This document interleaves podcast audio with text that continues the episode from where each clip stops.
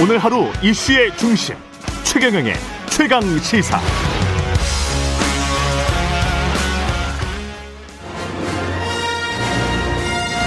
정책 브레인이 최강시사에 떴다. 여의도 정책맨. 네, 매주 화요일 여당 최고의 정책 브레인 더불어민주당 홍익표 정책위의장 모시고 전국의 뜨거운 현안과 맞물려 있는 정책의 큰 그림, 방향 들어보는 시간입니다. 여의도 정책맨, 오늘도 더불어민주당 홍익표 정책위의장 나오셨습니다. 안녕하십니까? 네, 안녕하세요. 반갑습니다. 예, 반갑습니다. 최경영의 최강시사 유튜브에서 검색하시면 실시간 방송 보실 수 있고요. 스마트폰 콩으로 보내시면 무료입니다. 문자 참여. 짧은 문자 50원, 긴 문자 100원이 드는 샵 9730 무료인 콩 어플에 의견 보내주시기 바랍니다. 여당 최고의 정책 브레인이시니까 정책위 의장을 하시는 거겠죠? 아, 너무 과찬의 말씀을 오늘 첫 뗐는데. 예. 아니, 이렇게 써져 있어서 저도 예. 여당 최고의 정책 브레인이 너무 과찬 아닌가? 이렇게 예. 지금 보고 있습니다. 예. 예. 정책위는 몇 명이나 있습니까? 의원분들이? 의원분들이 이제 저하고 같이 이제 정책위 수석부의장, 그 다음에 예. 선임부의장, 그 다음에 부의장 해가지고요. 예. 국회의원분들은 한 20여 분 같이 부의장단에 있습니다. 그리고 전문가 집단이 좀 보좌를 하고요. 예, 예. 그 전문위원들이 또 각 상임위별로 있습니다. 아, 상임위별. 예. 그렇겠습니다. 예. 이 4차 재난지원금 문제는 이게 충분히 이제 논의를 거쳐서 나온 것일 텐데 네. 좀 왔다 갔다 했다가 선 맞춤형 후 전국민 지원, 이거는 논의는 해보겠다. 뭐 이런 식으로 지금 저는 이해를 하고 있는데 맞습니까? 아직 그 확실하게 결정은 돼 있는 건 아니고요. 예. 저는 기본적으로 뭐 이것이 그 어떤 뭐 지금 자꾸 이제 그 뭐 전국민 지급, 뭐 선별 보편, 뭐 이렇게 자꾸 구분이 되는데 굳이 얘기한다면 성격을 갖고 따진다면 하나는 그 코로나로 인해서 피해를 입은 분들에 대한 구제나 그 지원 차원에서 이런 피해 지원금이 하나 있을 거고 예. 두 번째는 경기 진작, 소비 활성화 차원에서 이루어지는 지원금이 있을 거라고 생각을 합니다. 그런데 예. 지금 우선은 우리가 소위 얘기하는 피해 대상을 지원하기 위한 피해 지원금은 이번에 좀 더 두텁하게 지원하는 것에 대해서는 대략의 틀이 합의가 이루어졌고요. 예. 당의 기본적인 입장은 그와 더불어서 언제든지 그 코로나 상황만 좀 진정이 되면 소비 진작, 경기 활성화 차원에서의 피해 지원금 그 형태는 반드시 필요하다라는 입장을 갖고 있습니다. 근데 지금까지 논의된 과정을 보면 기획재정부하고 뭔가 조율을 확실히 하고 이야기를 하는 것보다는 기획재정부가 일종의 이제 견제 균형 역할을 하는 것처럼 네. 비춰지기도 하고요. 뭐 그렇습니다.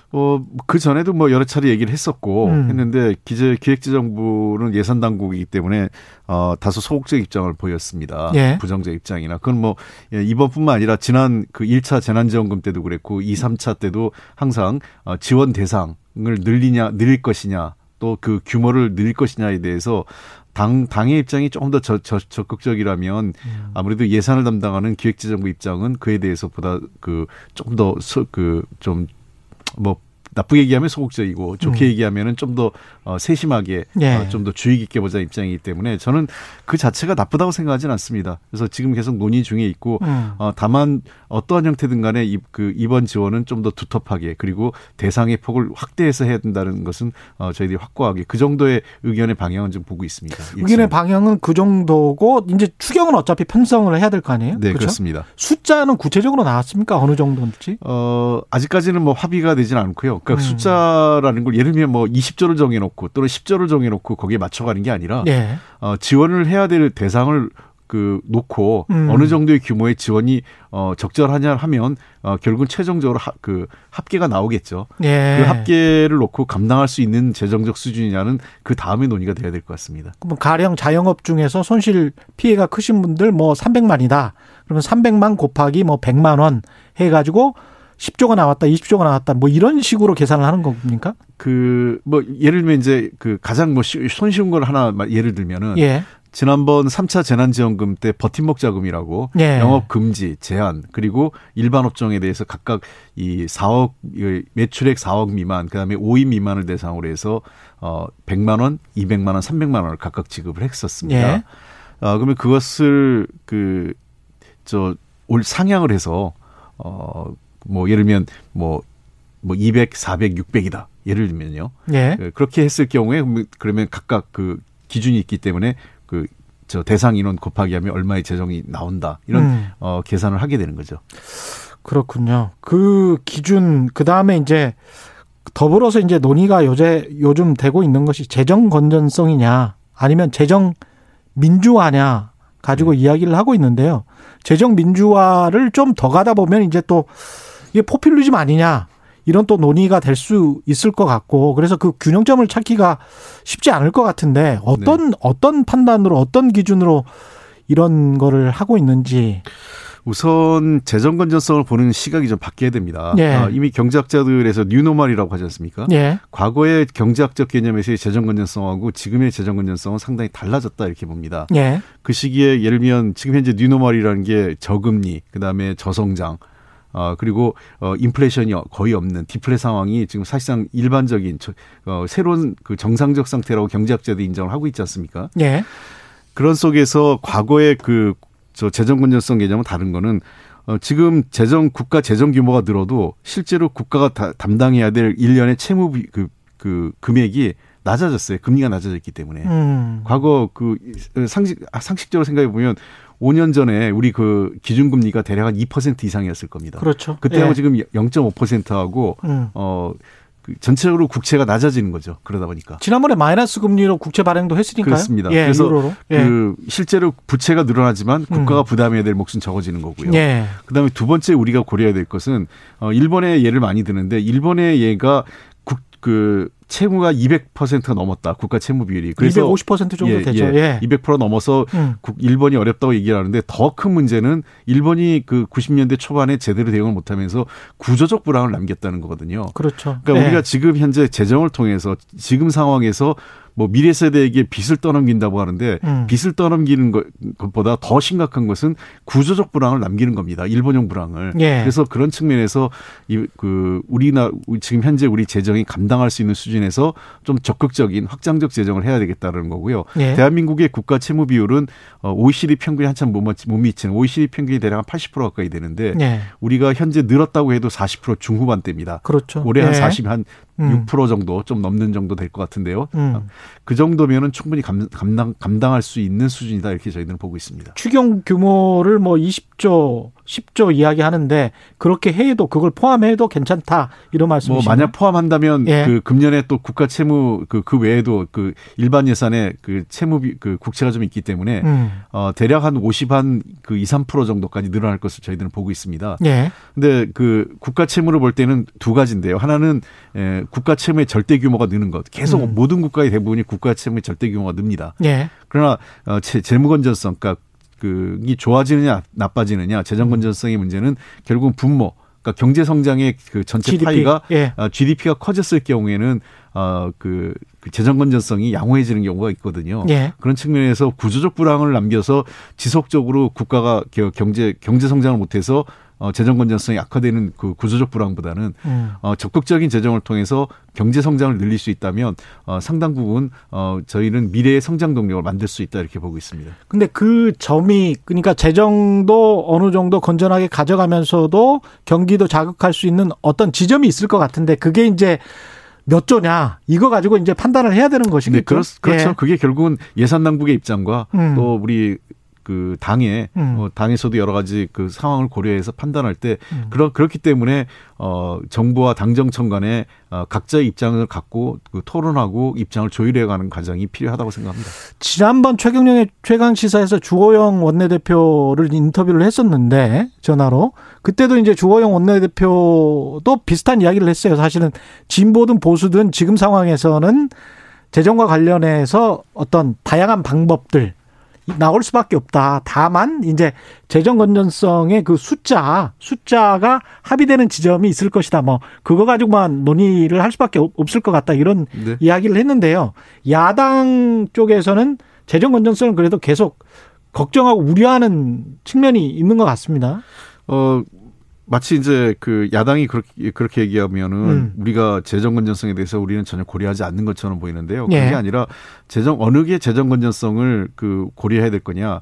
실제로 그 이명박 정부에서 감세를 했어요. 연 한 20조 정도의 감세를 하면서 실제로 재정 건전성이 그때부터 조금 더 부담을 준 건 사실이기 때문에 재정 건전성의 문제를 해소하는 방법은 여러 가지가 있습니다. 예. 아까 얘기한 GDP가 늘어가는 방법이 있고 또 적정 그 규모에서는 지금 그런 논의가 없는데 그러면 언제 어떻게 그 국가가 필요한 그 세원을 거둬들일 거냐. 그다음에 그거는 결국은 이제 그 조세 부담과 관련된 문제겠죠. 예. 그런 문제들을 종합적으로 논의해가면서 재정 건전성을 유지해가는 거죠. 그러니까 재정 건전성의 기준을 마치 지출을 줄이는 것만 얘기하면 안 된다고 생각을 합니다. 그러니까 필요한 부분에 지출해야 되고 그러한 필요한 부분의 지출을 위해서 어떻게 세원을 확보해 나갈 건가 이런 게 균형적으로 얘기해야 되는 거죠. 예를 들면 국가가 이런 거죠. 국가가 그 재정이 부족하다고 군대를 유지 안 할 수 없는 거 아니겠습니까? 그렇죠. 최대 추경은 이번에 얼마까지 그래서 정책위에서는 논의되고 있습니다. 최대 얼마까지 숫자가. 제가 금액을 여기서 얘기하기 좀 그렇고요. 그래요? 네. 예. 지금 저는 구체적인 전체의 금액보다는 각각의 저희가 꼭 해야 될, 그러니까 제가 원칙은 이번에 추경의 원칙은 크게 세 가지인데요. 첫째는 빠르게 한다. 예. 두번 그 가능한 범위 내에서는 저희는 3월 초에 추경안을 내서 3월 초? 추경안을 내서 국회가 심의에 거쳐 가지고 3월 말부터는 지급이 가능해야 된다. 이게 빠르게 3월 말부터 지급 가능. 예. 그다음에 두 번째는 두텁하게 해야 된다. 그러니까 기존의 그 재난 지원금보다는 조금 더 규모를 좀 늘려서 지원 금액을 좀 늘려서 두텁하게 지원을 해야 된다라는 거고요. 세 번째 지원은 더 넓게 해야 된다. 즉 사각지대를 최소화해야 되고요. 지금까지 소상공인 중소자영업자 에만 국한돼 있던 지원 형태를 좀 사각지대가 많이 있습니다. 예를 들면 정말 이 노점상을 하시는 분과 같이 아예 세원 과세 자료나 이런 것도 없어서 누락되는 분들을 포함해서 그리고 간이 납세자 같은 경우도 그렇죠. 예, 그렇습니다. 그다음에 관광 여행업계 또는 문화예술단체 등 이 코로나19 때문에 사실상 직격탄을 맞은 피해 업종들이 구체화돼 있거든요. 그런 분야에 대해서도 저희들이 폭넓게 지원할 수 있는 방안을 저희들이 찾고 있다.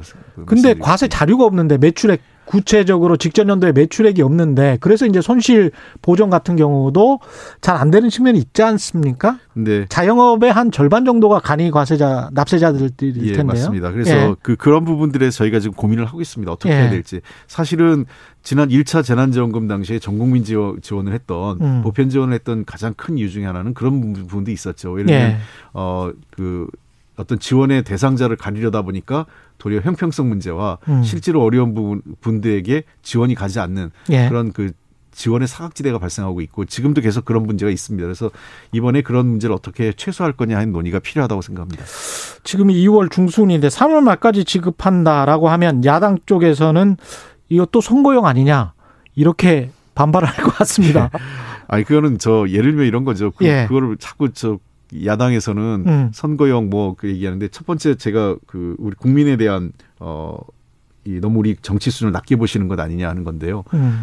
과거 막걸리 선거, 고무신 선거처럼 우리 국민들께서 정부가 돈을 몇 푼 지원했다고 해서 표심이 바뀔 거다. 저는 이렇게 보지 않고요. 그리고 두 번째는 이것은 그러니까 말이 지원금이긴 한데 정부가 하는 거니까 국민에게 주는 어떤 시혜성 시책이 아니라 국민의 권리입니다. 국가가 국민에게 당연히 해야 되는 권리이기 때문에 그것을 국민이 받았기 때문에 감사해야 된다가 아니라 국민들께서는 당연히 국가로부터 이 나라에 살고 계신 국민들이 당연히 받아야 될 권리다라는 측면에서 이해될 것 같고 두 번째는 제가 국회의원 4년 하면 선거가 보통 4년 중에 3년이 있습니다. 지방선거, 국회의원 선거, 대통령 선거 때문에요. 언제 지급하냐? 예, 그러면 매번 선거했을 때마다 일 안 하고 하지 말고 이러면은 국민들은 당장 지금 힘들어서 코로나 때문에 오늘 내일 진짜 가게 문을 닫고 정말 목숨이 왔다 갔다 하는 분들 계신데 선거 갖고 하지 말자라고 얘기하는 거는 저는 차라리 선거를 안 했으면 안 했지 이거 일을 안 하자 이 얘기가 말이 안 된다고 생각을 해요. 그래서 이게 선거를 안 하자는 얘기하면 또 이게 말이 우습게 되니까 그만큼 선거보다 도리어 선거보다 중요한 것은 국민의 삶과 민생을 챙기는 게 더 중요하다. 저는 이렇게 보고 있습니다. 재원 조달은 어떻게 10조든 20조든 뭐 국채를 또 발행해야 되는 겁니까? 그거는 저희가 이제 여러 가지 상황을 고민해야 되겠습니다. 재원 조달의 방향은 크게 이제 그 두 가지죠. 하나는 국채를 발행할 거냐, 네. 아니면 두 번째는 기존의 재정 지출에서 구조조정을 해서 일부 불용해서 처리해서 그거를 추경으로 돌릴 거냐 하는 문제인데요. 두 가지 방안을 놓고 다 고민을 해보겠습니다. 그러나 일정 규모의 그 국채 발행은 불가피한 것으로 저희들은 보고 있습니다. 지난번에 국채 발행을 할 때 아예 좀 크게 했으면, 지금 상황은 시중금리가 좀 올라가는 상황이란 말이죠. 미국 국채도 그렇고. 그래서 그때만큼 아주 좋은 조건으로 할 수 있을까, 그거 염려는 좀 되더라고요, 제 입장에서는. 글쎄요, 예. 그게 시장 상황을 예측하기가 쉽지 않고, 예. 불필요한 국채를 또 많이 발행할 수는 없는 거기 때문에, 예. 경제 운영 당국의 입장에서는 상당히 어려운 선택이긴 합니다. 그래서 지금도 제가 보기엔 기존의 국채보다는 상당히 싼 이자금리이고요. 우리 예. 한국의 신용평가도 상당히 높은 수준이기 때문에 예. 국채를 발행했을 때 이자 부담이 그렇게 과중할 것이라고 생각하지는 않습니다. 이 재난지원금 이야기는 여기까지 하고요. 이명박 정부 당시에 국가정보원 대규모 불법 사찰 의혹, 이게 확인이 된 거잖아요. 예. 이 사안은 어떻게 보십니까? 근데 갑자기 이 시점에 등장한 것, 이거는 또 뭐 정치 공작 아니냐, 이런 또 야당 쪽의 비판도 있습니다. 아, 그렇지는 않습니다. 이 예. 사실은 내 정보 내가 찾기인가요? 해서 예. 이것을 지속적으로 주장해왔던 분들이 계십니다. 예. 그러니까 마치 이 문제가 어제 오늘의 문제처럼, 오늘 내일 지금 저희가 의도해서 예. 제시한 것 제출한 것처럼 생각하는데 그건 아니고요. 예. 이 문제는 지속적으로 해왔고, 정치권이 이제야 문제 제기가 됐다, 이렇게 말씀을 드릴 수 있겠습니다. 심각한 거죠. 국가정보원이 이명박 대통령 말기 2012년 대선 때 댓글을 달면서 정치에 직접적 개입을 한 것도 문제지만, 그 이전부터 사실은 정부의 걸림돌이 될 것 같은 사람들, 또는 단체들을 대상으로 해서 신원을 여러 가지 개인 신상을 털거나 관련된 정보를 수집했다는 것 자체가 이건 명백하게 국정원법 위반이고, 이거는 정권 차원에서 매우 불순한 기획을 했다, 이렇게 생각을 합니다. 그렇군요. 국민의힘뿐만이 아니고, 국민의힘은 이제 김명수 대법원장 사퇴를 지금 계속 촉구를 하고 있고요. 법원 내부에서 송승룡 부장판사인가요? 부장판사가 법원 내부 게시판에 네. 김명수 대법원장이 사과를 해야 되고, 이 상황과 관련해서는 네. 전적으로 책임을 져야 된다. 예. 사법부의 신뢰가 크게 무너졌다. 네. 그런 비판을 했고, 물론 임판사에 관해서도 비판은 많이 했습니다. 네. 관련해서 어떻게 생각하십니까, 지금 상황은? 송판사의 글은 잘 보면요. 예. 지금 김명수 대법원장의 책임을 묻고 있지만, 더 근본적인 것은 제대로 개혁하지 못했다는 것을 지적하고 있습니다. 제대로 개혁하지 예. 못했다. 그러니까 송판사가 지난번 양승태 대법원장 시절에 징계까지 받으신 분이에요. 예. 그러니까 임성근 부장판사는 국회가 탄핵하기 이전에 김명수 대법원장이 징계를 했었어야 돼요. 그 얘기를 지적하는 겁니다. 그것을 예. 안 한 부분을 잘못했다고 책임져야 된다는 겁니다. 예. 거짓말한 부분을 포함해서 거짓말은 거짓말이 그건 논외로 하더라도 예. 그 이전에 문제되는 것은 왜 양승태 대법원장 시절에 이 문제가 있었던 사람들에 대해서 제대로 법원이 징계를 하든 어떤 책임을 묻지 않았느냐에 대한 문제 제기를 한 거죠.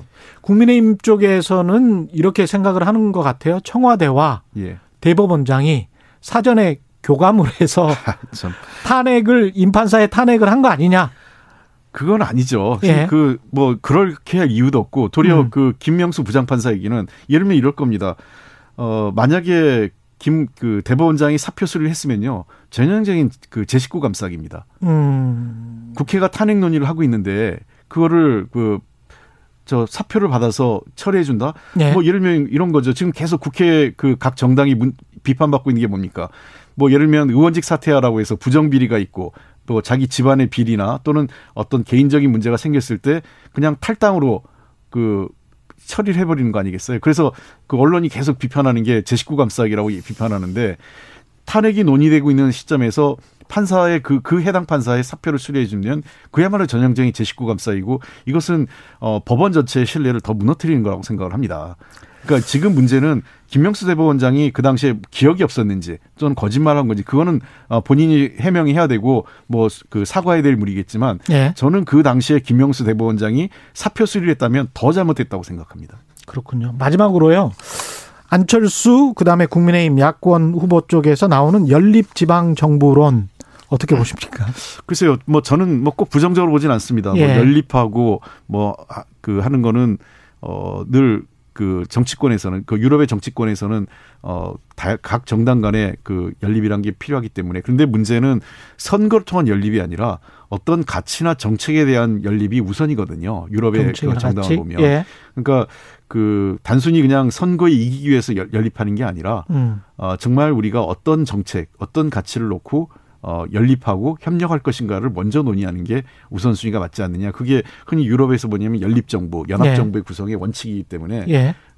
그런 측면에서 이게 선거공학적으로 안 보이려면 그런 노력이 선행돼야 될 거 아닌가. 그리고 저는 그런 시도를 야권에서 하는 건 나쁘게 보진 않습니다. 뭐 정치에 여러 가지 방향 시도가 있기 때문에 그것을 뭐 꼭 선거공학적으로 뭐 잘못된 시도라기보다는 뭐 좋은 한번 새로 시도니까 제대로 한번 해봤으면 단순히 선거용이 아니라 정말 정책적 그다음에 이 정치 철학적 연립을 했으면 좋겠다라는 생각도 있습니다. 네, 오늘은 여기까지 하겠습니다. 말씀 감사하고요. 여의도 정책맨 더불어민주당 홍익표 정책위 의장이셨습니다. 고맙습니다. 네, 감사합니다. 예.